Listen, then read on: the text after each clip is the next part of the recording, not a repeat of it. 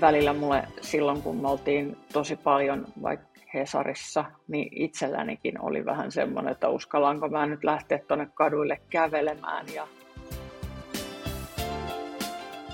Tämä on Sarasti Rekryn hoitajapula podcast.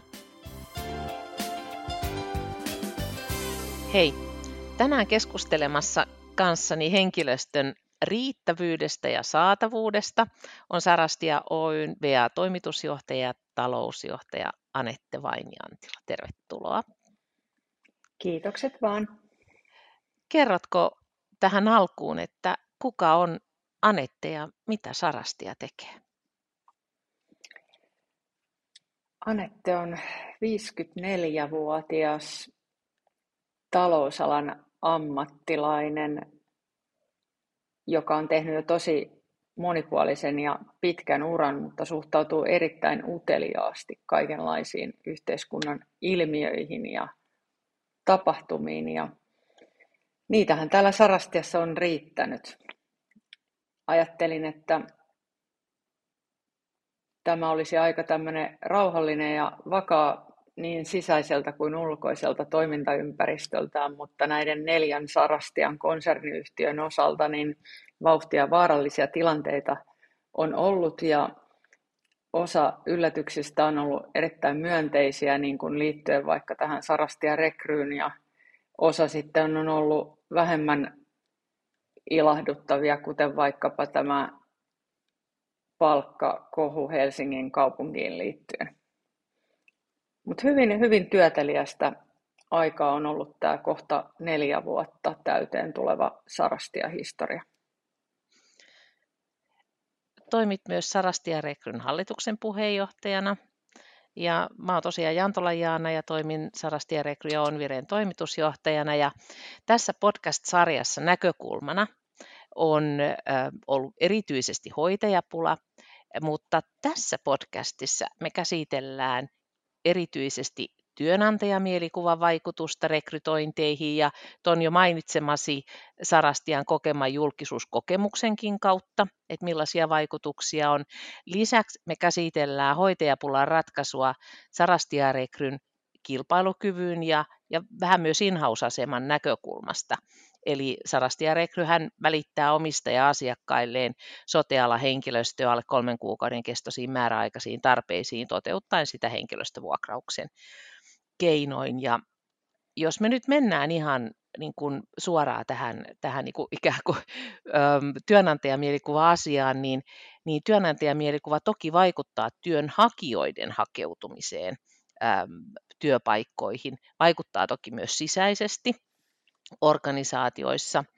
Ähm, mielikuviin sitten taas puolestaan vaikuttaa ihan henkilökohtaiset ja oman verkoston kokemukset, julkisuus ja tänä päivänä erityisen paljon niin kuin sosiaalisen mediankin sisältö. Ja, ja Sarastia Oy joutui kohta noin vuosi sitten keskelle tällaista julkisuusryöpytystä. Ja, ja jos me lähdetään ihan tästä suoraan, niin mistä ihmeestä se Helsinki-keississä oikein oli, oli kysymys ja minkälaista julkisuutta tähän on liittynyt? No kai, se, kai se ydinasia Helsinki-keississä oli tai on se, että työstä maksetaan palkkaa ja sen palkan pitää tulla sovitun mukaan. Ja kun palkanmaksujärjestelmää vaihdettiin, niin sen jälkeen näitä virheitä palkanmaksussa ja tässä peruskuviossa tapahtuu enemmän kuin normaalisti. Ja sehän ei tietenkään ole ok. Et ehkä sellainen, mitä siinä sitten mietti, että, että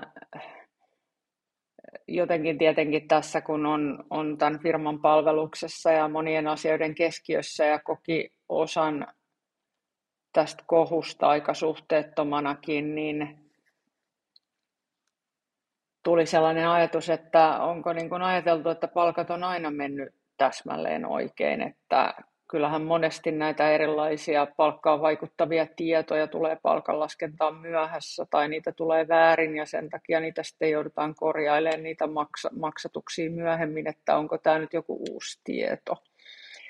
Mutta sitten kun sitä vähän aikaa sulatteli sitä asiaa, niin jotenkin siinä palastan perusosian ääreen, että kyllähän se nyt se palkka pitää tulla oikein, että oli ne syyt ja seuraukset mitä tahansa, niin tämä pitäisi saada paremmin kohdilleen ja niin kauan tämä julkisuus tulee tämän asian ympärillä olemaan, kun, kun tätä perusyhtälöä ei, ei saada ratkaistua. Mutta se kyllä pääsi yllättää. Mm. No, jos ajatellaan tätä julkisuudessa ollutta keskustelua ja, ja, ja tietoja asiasta, niin onko siinä jotain semmoista, mikä olisi nyt hyvä vielä tarkentaa tai, tai, tai korjata tai täsmentää, että mist, niin kuin siitä varsinaisesta asiasta? No sellaisen, mitä mä olisin halunnut sanoa ihan heti alun perin, mutta toki en ollut tässä tehtävässäkään, niin ei, ei ehkä ollut ihan mun asia kommunikoida sitä, mutta joka jonka olisin halunnut päästä epätoivoisesti sanomaan, oli se, että, että äh, palkan laskenta on aika monen osatekijän yhteissumma. Siinä on tekijöitä, jotka syöttää järjestelmiin, eli ihmisiä syöttää järjestelmiin tietoja. Siinä on näitä, jotka tekee sen työn ja monesti myös sitten sitä kautta palkanlaskentaan vaikuttavia asioita. Siinä on se tekninen toteutus, siinä on maksatus, pankit, erilaisia juttuja, että, että on yllättävän monipuolinen kokonaisuus ja mediassa mun mielestä nämä eri osatekijät meni aika sekaisin. Ja vieläkin joudutaan korjaamaan aika paljon sitä, että Sarastia ei, ei maksa tai laske niitä Helsingin kaupungin palkkoja, vaan että se on toimittanut sinne järjestelmän ja sitten Helsingin kaupunki käyttää sitä oman henkilöstön voimin. Toisaalta sitten me kyllä lasketaan monen kaupungin palkkoja ihan eri toimittajien järjestelmillä. Ja nekin sitten mediassa menee meidän piikkeihin jonkunlaisina sarastia-järjestelmän ongelmina. Et mä olisin halunnut päästä ihan alun perin jonkunlaisen vuokaavion kerran kuvaan sitä, että mitä kaikkea tähän liittyy ja miten näiden osatekijöiden täytyy toimia yhteen, jotta tämä lopputulos, mihin tuossa alussa viittasin, että työstä pitää saada palkkatilille oikein tapahtuu. Ja sitten ehkä myös sitä, että, että niitä virheitä siellä palkanmaksussa ihan kaikilla on. Ja, ja tota, virheiden määrä yleensä varmaan siinä sitten muutaman prosentin luokkaa tai vähän vähemmänkin. Riippuu siitä, että onko tuntipalkkoja, onko kuukausipalkkoja, onko, onko monimutkaisia lisiä. Ja tätäkin olisin ehkä halunnut siinä alussa päästä sanomaan, että, että tota, ei nämä koskaan aikaisemminkaan ihan täydellisesti ole mennyt, mutta nyt tietenkin tämä uuden järjestelmän käyttöönotto nosti tätä virheprosenttia, jonkunlainen kynnys ilmeisesti ylitty. Öm, onko tällä julkisuudella ollut vaikutusta, kun Sarastia Oyn näkökulmasta henkilöstön saatavuuteen tai pitovoimaan tai miten on saatu työhakemuksen? Onko se vaikuttanut rekrytointeihin? No tota, äh, tuohon on tosi vaikea vastata, koska tuommoista niin dataa siitä vaikutuksesta ei ole olemassa että on vaan yksittäisten ihmisten kommentteja ja osa sanoo, että no ei silloin väliä, että kyllä me tiedetään, että tässä on tosiaan tämmöinen monen toimijan yhtälö kyseessä. Osa on hiljaa eikä ehkä paljasta sitä, sitä ää, todellista mielipidettään. Mä kuitenkin ajattelen näin, että kyllä sillä on täytynyt olla jonkunlainen vaikutus. Et välillä mulle silloin, kun me oltiin tosi paljon vaikka Hesarissa, niin itsellänikin oli vähän semmoinen, että uskallanko mä nyt lähteä tuonne kaduille kävelemään. Ja, ja sitten kun kysytään, että hei, missä sä oot töissä, niin se ei olekaan ihan valtava iloinen ja kovaan ääneen sanottava asia. Että kyllä sillä varmaan on ollut vaikutusta, mutta suomalainen on yleensä aika sillain, ei se nyt heti täräytä, täräytä sitä mielipidettään, pitää sen itsellään. Kyllä. Tähän toki niin kuin Sarastia-konsernia on koskenut silläkin tavalla, että, että tämmöistä mielikuvavaikutusta on saattanut sitten muuallakin näkyä, vaikkapa Sarastiarekryssä, kun meillä on mm, yhteistä mm. nimeä tässä ja, ja sitten joissain tilanteissa yhtiöt on niputettu ikään kuin samaksi yhtiöksi tai jopa sekoitettu ja se on sitten tarkoittanut käytännössä esimerkiksi somessa erilaisten asioiden oikaisutarvetta ja on vähän lisäviestintää ja uutiskirjettä lähetetty keikkatyöntekijöille ja sijaistilaille asiakkaiden edustajille. Et, et on niin kuin viestitty keskeisesti sitä, että on erilliset palkanmaksu tai laskenta- ja maksuprosessit ja järjestelmäkin. Miltä tämä on nyt näyttänyt sitten sieltä niin kuin konsernin ja emoyhtiön näkökulmasta? Katso, että no tuolla tytäryhtiössä viestitään, että hei, meillä on eri prosessit. No tota, toisaalta hirveän huojentuneesti hän on ajatellut, ajatellut että, että hyvä, että meillä on kolme tytäryhtiöä, jolla liiketoiminta sujuu, eikä ole tämän tyyppisiä ongelmia eikä kohuja.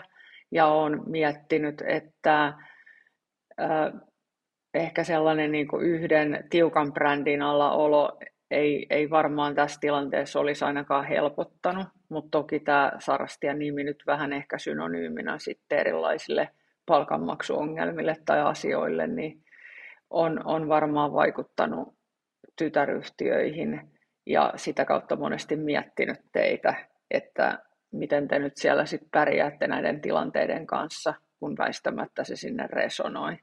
Ja miten te olette pärjännyt, niin se olisi ehkä hyvä heittää tähän keskusteluun. Joo, tota, ehkä ne niin kuin, äh, miten voisi sanoa, niin kuin ikävimmät tilanteet on ollut sellaisia, jos niin kuin joku on jäänyt miettimään, että voisinko tulla keikkatyöntekijäksi, että saanko palkkani. Mutta aina on hyvä, kun päästään korjaamaan ja viestimään asioita. Et toisaalta se sellainen, että, että käydään keskustelua somekanavista, otetaan meihin yhteyttä. Ne on aina mahdollisuus päästä niin kuin korjaamaan sitä tilannetta. Ja sitten mun mielestä on ollut hyvä, että on ollut myöskin meillä niin kuin koko konsernissa sisäistä viestintää siitä, että meidän niin kuin henkilöstö on tiennyt, että, että missä mennään tämän asian suhteen niin kuin, ja tämän julkisuusasian suhteen, jotta meillä on niin kuin tieto, että, että mikä se on, että kaikki sellainen, mitä julkisuudessa puhutaan, ei ole ihan se, mitä käytännössä mm. on niin kuin tapahtunut. Että on ollut tärkeää myös sisäisesti viestiä, koska varmaan jokainen konsernin noin 900 työntekijän ajatellut, että miltä tässä tuntuu olla sarastialainen, mm. plus sitten sitä, että mitä mä voin tehdä, että asiat korjaantuu tai mikä on se oma osuus siinä kokonaisuudessa.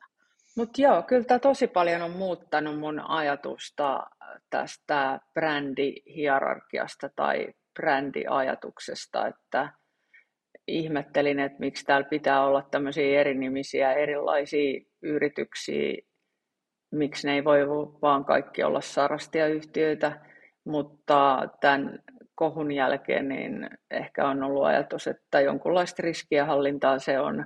Ja senhän takia me myös sit jatketaan tätä brändiuudistusta, joka tietyllä tavalla niin kuin nyt sitten vie näitä yhtiöitä eteenpäin ja kohti positiivisempia mielikuvia. Ja kuten sanottuna, niin näillä kolmella tyttärellä, rekryllä, on vireellä ja perinnällä, niin niillähän on mennyt tosi hyvin ja just sinne niin kuin strategian suuntaan. Ja sitten tämä emoyhtiön ja emoyhtiön erityisesti tämän Suomen pääkaupunkiasiakkaan kohdalla on sitten ollut näitä tapahtumia, jotka, jotka on tehnyt meistä tosi tunnet. Mm. Ja tietyllä lailla sillä tunnettuudellakin niin se on arvokas. Se on merkityksellinen asia, että tunnetaan. On, onhan se ja, ja tota, toki niin kuin sanoin tuossa, että on ollut välillä niitä ikäviä tuntemuksia, että ei oikein halua sanoa, missä on töissä tai, tai lähteä tonne. Mutta nyt sitten, kun ehkä pöly on laskeutunut ja mennään kohti parempaa, niin on siitä etu, kun tiedetään. Kyllä. Et niin hullulta kuin se tuntuu tämä vanha sanonta, että mikä tahansa julkisuus on hyvää julkisuutta, niin tietty pieni jonkunlainen myönteinen reunus sillä on. Asioilla on yleensä aina, aina kaksi puolta ja toki tässä vähän semmoinenkin mm, niin kuin puoli on tullut mieleen ja ehkä jossain keskusteluissa on tullut esillekin, että, että vähän semmoista niin kuin, mm, äh, syyttä suottaa niin kuin, taikka, taikka liian suurta negatiivista painopistettä olla, koska paljon on myös niitä myönteisiä asioita. Nytkin me puhutaan tämmöisestä niin kuin, julkisuushaasteesta tässä, mm. että on kuitenkin paljon niitä myönteisiä asioita. Ja, ja tota, toki niin kuin varmasti on brändiuudistusta, on erilaista niin kuin kriisivalmiutta nostetaan, mutta mut sitten se, että millaista työtä tarvitaan sen työnantajan mielikuvan niin kuin myönteiseen kehitykseen, että et kuinka pitkä aika tarvitaan ja, ja millaisia, millaisiin keinoin siihen mm. pystytään pureutumaan. Onko sitä kuinka mietitty? No ensinnäkin mä ajattelisin ehkä näin, että meidän ei kannata yrittää muuttaa niin mustaa valkoiseksi tai tätä tilannetta toiseksi, vaan hyväksytään se ja sitten hyödynnetään se, että tämä tunnettuus on kasvanut aivan valtavasti. Ja ehkä kohdistetaan se henkilöstön etsintä ja löytäminen sellaisiin henkilöihin, joiden vahva motivaatio liittyy parantaa ja kehittää toimintaa, eikä niinkään siihen, että tullaan todella valmiiseen ja toimivaan kokonaisuuteen, vaan että täällä on paljon tekemistä ja se on fakta ja emme me yritä edes kieltää sitä ehkä, ehkä tämäkin mahdollistaa fokuksen. Kyllä. Tässä äh, keskustelun ähm, niin kuin, tai, tai tämä asia on niin kuin nostanut myös keskusteluun sellaisia tekijöitä, kuten ähm, in-house omistettujen äh, yhtiöiden niin kuin tehokkuus ja, ja mm, kilpailukyky ja vähän sitä in-house-lainsäädäntöäkin mm. on, on niin kuin, äh, nostettu keskustelun keskiöä kyseenalaistettukin joiltakin osa, osin, niin tiivistäisikö Annette vielä sen, että kun tätä inhaussia puhutaan, mitä se inhouse oikein tarkoittaa, miksi se on niin erikoista, tai onko se ylipäätään erikoista? Joo, en mä käy sitä koskaan aikaisemmin ajatellut, että siinä olisi mitään ihmeellistä, että ihan yksinkertaisesti niin tuotetaan, tehdään palveluita asiakkaille, jotka omistaa meidät.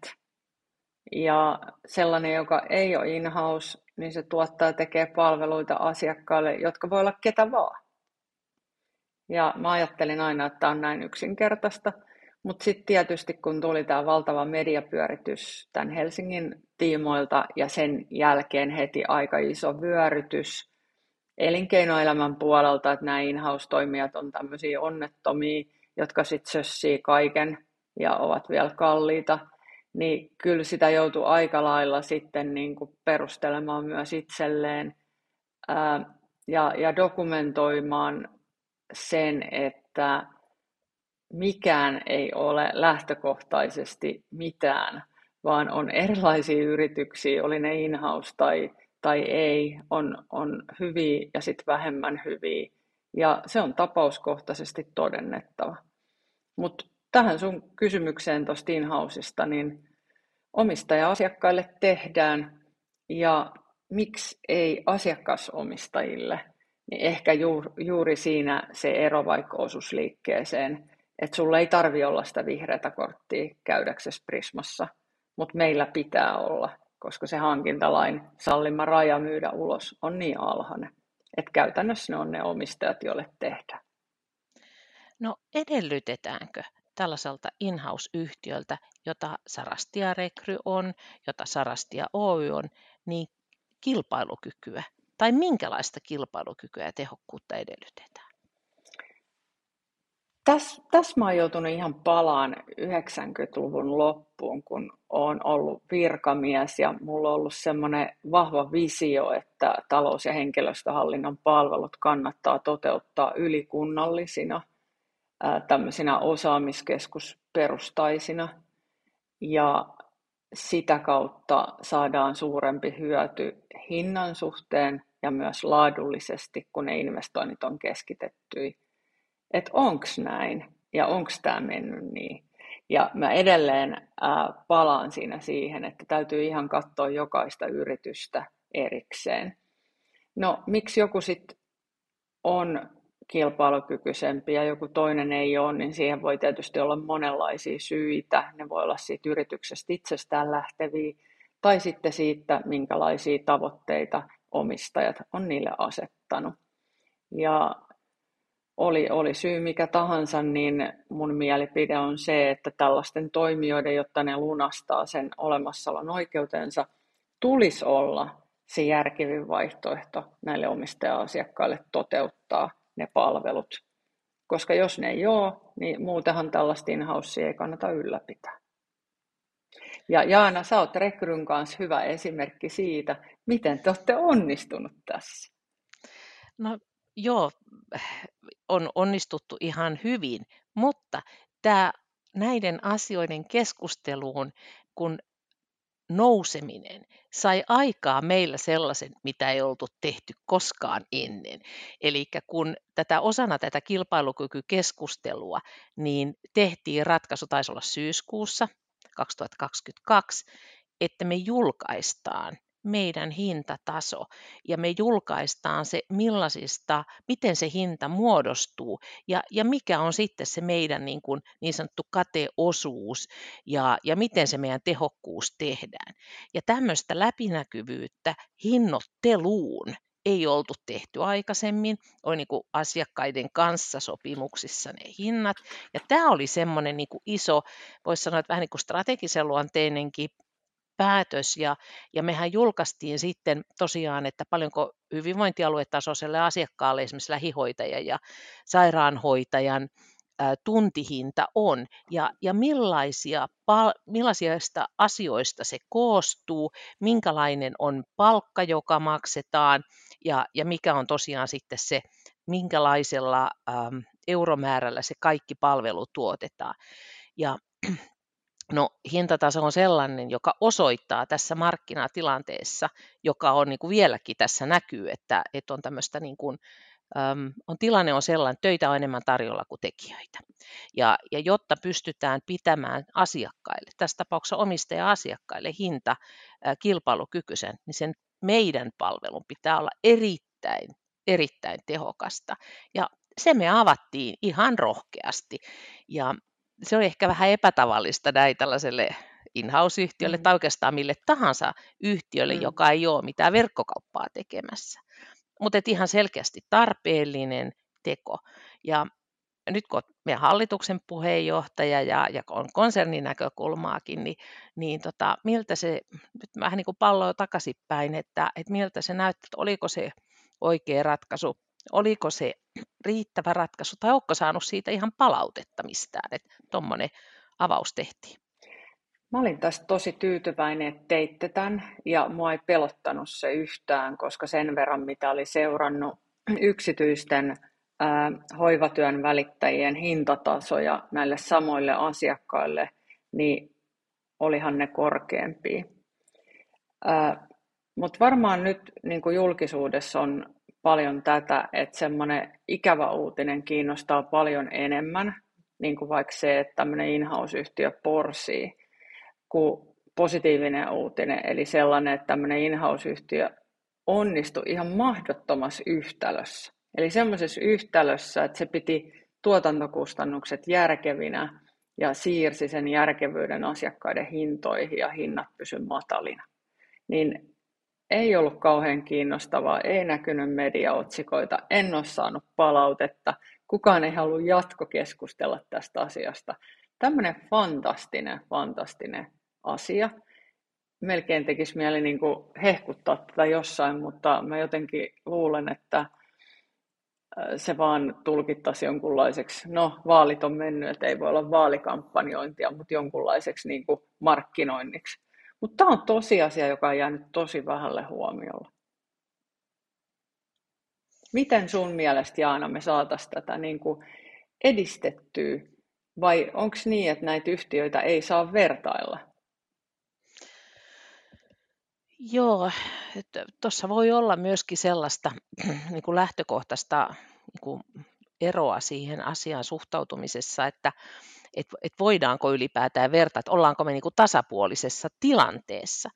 Mutta me ollaan itse asiassa aika kovassa kilpailutilanteessa tällä hetkellä, jos me ajatellaan sitä, että että mikä on hoitajapula, mikä on työvoimapula tällä hetkellä, niin, niin on, on niin kuin ennen näkemätön kilpailutilanne tällä hetkellä. Viime vuonna yli 300 uutta henkilöstövuokrausalan yhtiötä perustettiin. Mm. Lisäksi meillä on sellainen tilanne, jossa, jossa on tosiaan hyvinvointialueet startanneet. Heillä on äh, ihan uusi tilanne heilläkin miettiä, mihin, mihin heidän henkilöstönsä, mitä he tekevät, miten he rekrytoinnit järjestää, mistä heidän henkilöstöresurssinsa tulee silloin, kun tulee poikkeustilanne ja tarvitaankin lisäresursseja. Et onhan tämä niin kuin me ollaan semmoista, että se mitä te niin kuin syyskuussa viime vuonna oli, niin se tilanne ei ole enää tällä hetkellä. Mm. Toki meidän hintataso on yhä tällä, tämä, tämä niin kuin vaatimus on aika kova mm. ja tuntuu, että se vaatimus vaan lisääntyy siitä, että, että mi, mi, mitä nämä niin kuin ympäristössä tapahtuvat asiat on. Mutta jos palataan siihen niin kuin työvoiman saatavuusnäkökulmaan ja, ja työnantajamielikuvaan, niin niin itse asiassa tällä hetkellä on sellainen tilanne, että meille uusia keikkatyöntekijöitä tulee noin tuhat henkilöä per kuukausi. Se on parempi kuin koskaan ennen. Ei voi sanoa, että työnantaja mielikuva tässä olisi jotenkin rapautunut tai, tai hankaloittaisi meidän rekrytointia. Joo. Palveluhenkilöstöä saadaan hakemuksia. Joo, ja siis toi on, niin kuin, toi on, toi on ihan uskomatonta. Ehkä siinä niin kuin, Sarastian mainehaitat on ylikävelty rekryn onnistumisilla. Ja niin kuin tiedetään niin kuin näistä ajoista, niin tieto leviää tosi nopeasti. Ja jossain te olette onnistunut tosi hyvin, kun ihmiset haluaa tulla teille. Ja sitten toki vielä tässä taloudellisessa yhtälössäkin, että tässä on in-house-yhtiö, joka ei ole suunnitelmatalouden ehdoin toimiva tehoton yksikkö. Mutta mikä sun mielestä on se päätekijä, joka, joka vetää keikkalaisia rekryyn, kun monestihan tämmöinen niin markkinajohtajan paradigma on sellainen, että ihmiset kyllästyy ja alkaa etsiä muita vaihtoehtoja ja sitten siinä jäädään vähän niin kuin hyttynen hyytelöön. Niin mikä sun mielestä siivittää koko ajan uusia ja uusiin ennätyksiin? Um, ehkä vähän tylsä vastaus, mutta vastaus on semmoinen, että ei ole yhtä vastausta. Että ei ole yhtä tekijää. On aika monta tekijää. Että me on sinnikkään systemaattisesti vuodesta toiseen pyritty niin kuin ihan, ihan palvelua ja meidän asiakaspalvelua parantaa. Että siitä me saadaan aivan niin kuin todella hyviä, että 4,75 tulee palkanlaskennasta ja asiakaspalvelusta. Ja ehkä sitten sellainen, ähm, miten mä sanoisin, töitä on meidän kautta paljon tarjolla. Eli kun on valinnan mahdollisuuksia, niin ikään kuin yhden luukun kautta löydän äh, töitä mökkipaikkakunnalle, kotipaikkakunnalle, äh, löytyy eri toimialoilta.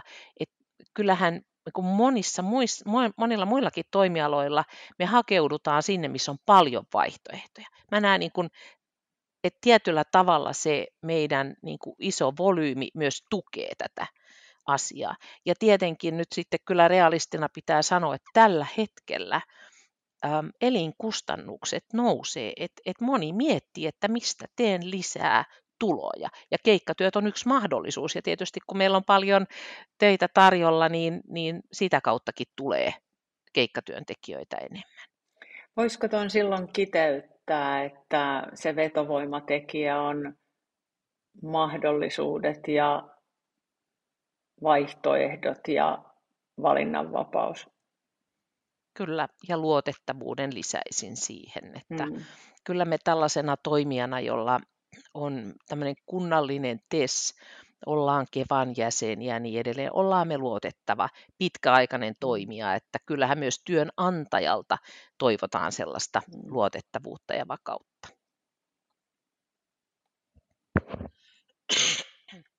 Voisiko tähän aihepiiriin, tota, Anette, sulla ei ole vielä jotain, mitä meille ei ole tullut tässä keskustelussa esille, minkä haluaisit nostaa tai, tai tiivistää tai tehdä jonkun yhteenvedon?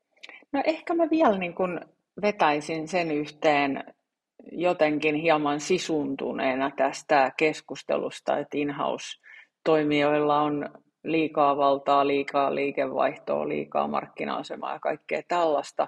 Että ainakin niin kuin rekryn yhtälö asiakkaan, työntekijän, yhteiskunnan näkökulmasta on niin hyvä, että jos joku yritys kokee, että se voi sen vielä voittaa tai pestä, niin melkein toivoisi, että se ilmoittautuisi tähän podcastiin keskustelemaan.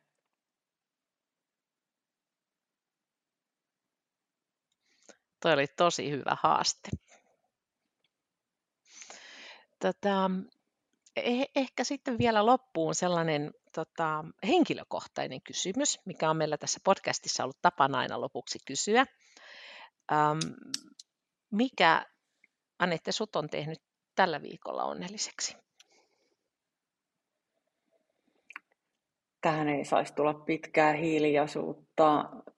Pitäisi olla niin apteekin hyllyltä joku, joku mahtava mindfulness-juttu, mutta tämä viikko on ollut niin valtavan työtelijäs ja me ollaan nyt vasta keskiviikossa, että mulla niin nyt 16.59 lyö aika tyhjää, mun täytyy, mun täytyy hakea, hakea oikein. No ainakin yksi on ollut tämä keväinen sää. Et, et se on ollut semmoinen niin erityinen ilonaihe ja piristävä juttu. Ja tota, sitten eilen mä kävin mun entisessä kotikaupungissa Tampereella. Se oli tosi, tosi hauskaa. Tapasin entisiä kollegoja. Se on aina ihan superhauskaa tämmöiset, ehkä tämmöiset tylsät asiat. Mä en osaa vetää tähän nyt mitään kohokohtaa. No ihan kohokohtiahan nämäkin on kevään tulo ja, ja tota, kollegojen tapaamiset. Kiitos Anette tästä keskustelusta. Mun mielestä oli kiva, että me tartuttiin tämmöiseen niin kuin vähän arkaan mm. asiaan tietyllä lailla, vähän vaikeeseen asiaan, mutta sellaiseen, josta pitää puhua ja jolla on iso merkitys liiketoiminnalle ja näin in-house-yhtiöiden edustajina myös ihan sinne aina, jos ajatellaan sinne yhteiskunnallisia ja veronmaksajien näkökulmaa, mm. tärkeä asia äärellä. Kiitos, että lähdit tähän keskusteluun mun kanssa. Hei, kiitos, että sain, sain olla tässä ja, ja tota, tosiaan sähän olet ollut tuossa vähän kipeä ja mulla huomaa, että painaa tämä, kun on kaksi duunia ja just ja just tehtiin nukkua, että on vähän tämmöistä hidasta. Normaalisti läppä tulee aika nopeasti, mutta tota, eiköhän me nyt saatu se ydinasia tässä sanottu. Kyllä, kiitos. Kiitokset.